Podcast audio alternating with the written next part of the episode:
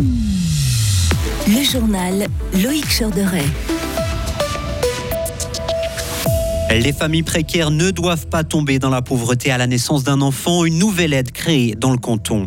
De la plaine de Payerne au sommet du Molaison, des températures anormales pour septembre. Et l'affaire avait fait grand bruit. Le photographe voyeur qui avait filmé 80 femmes à leur insu sera finalement rejugé. Après plus de dix ans d'attente, les familles pauvres avec de jeunes enfants seront bientôt mieux soutenues. Les députés fribourgeois avaient demandé au gouvernement d'agir sur ce plan en 2010 déjà. Il aura donc fallu attendre plus de 13 ans pour la mise en place d'un nouveau soutien, des prestations complémentaires pour les familles. Le canton a présenté aujourd'hui son projet. On y a appris que 1200 ménages modestes pourraient ainsi recevoir de l'aide. Le montant dépendra de la situation financière de la famille, mais ce sera en moyenne 800 francs par mois.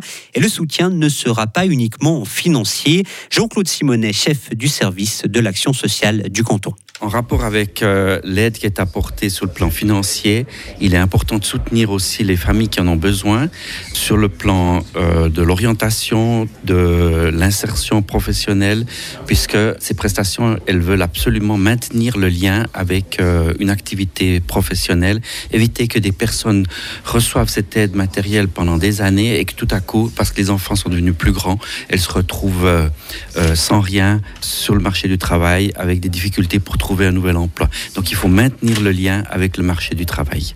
Et cet accompagnement se fera via des guichets familles qui seront créés dans chaque district. Des assistants sociaux y seront présents. Ces mesures devront encore être discutées par les parlementaires fribourgeois dans les mois à venir.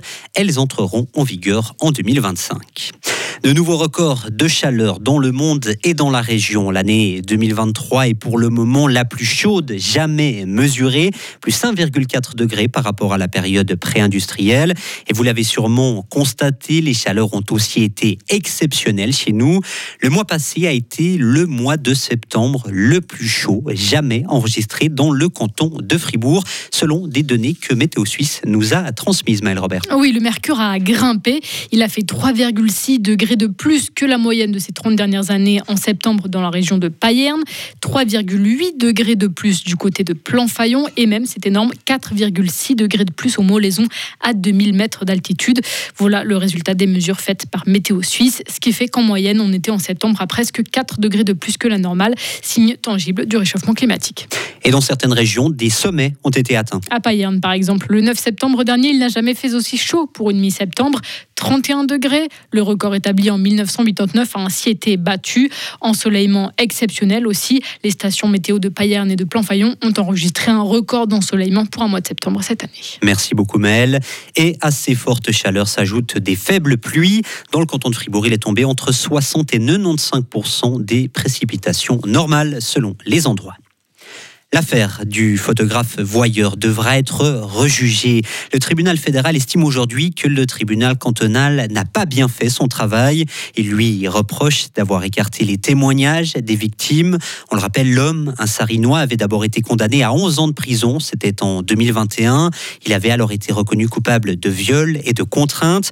Mais saisi d'un recours, le tribunal cantonal avait estimé que les victimes étaient consentantes. L'homme avait donc été libéré. Il repassera finalement encore une fois devant la justice fribourgeoise. À quelle heure ouvre la déchetterie? L'application Iglan y répond et semble aussi répondre à un besoin. Lancée en juillet, cette application a été téléchargée plus de 11 000 fois, des chiffres encourageants pour les autorités. Cette application permet de connaître de nombreuses informations pratiques comme les fermetures de routes ou l'organisation de certaines fêtes dans le district de la Glane. La place fédérale a été bouclée aujourd'hui entre midi et 14h à Berne.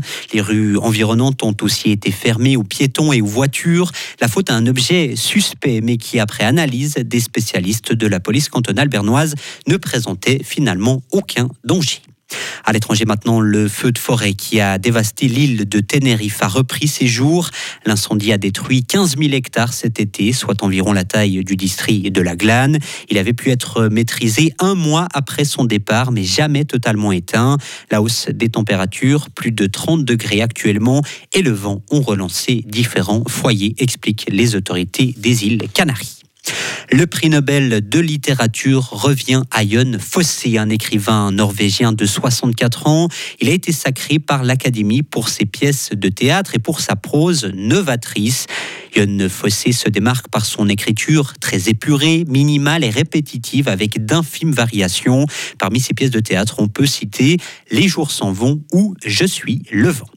Et enfin en football, Gregor Kobel portera pour un bon moment encore les couleurs du Borussia Dortmund. Le Zurichois de 25 ans a prolongé son contrat de deux ans avec le club allemand. Le gardien numéro 2 de la, de la Nati actuellement s'engage ainsi jusqu'en 2028 avec le Borussia Dortmund, avec à la clé une nette augmentation de salaire selon plusieurs médias allemands. Retrouvez toute l'info sur frappe et frappe.ch.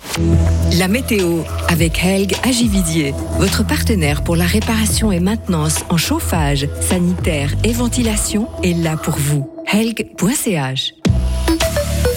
Le temps pour ces prochains jours reste bien ensoleillé avec des températures relativement douces pour la saison et quelques rares brouillards matinaux. Il va faire de 7 à 21 degrés pour notre week-end samedi jusqu'à 23, dimanche jusqu'à 26, tout comme pour lundi.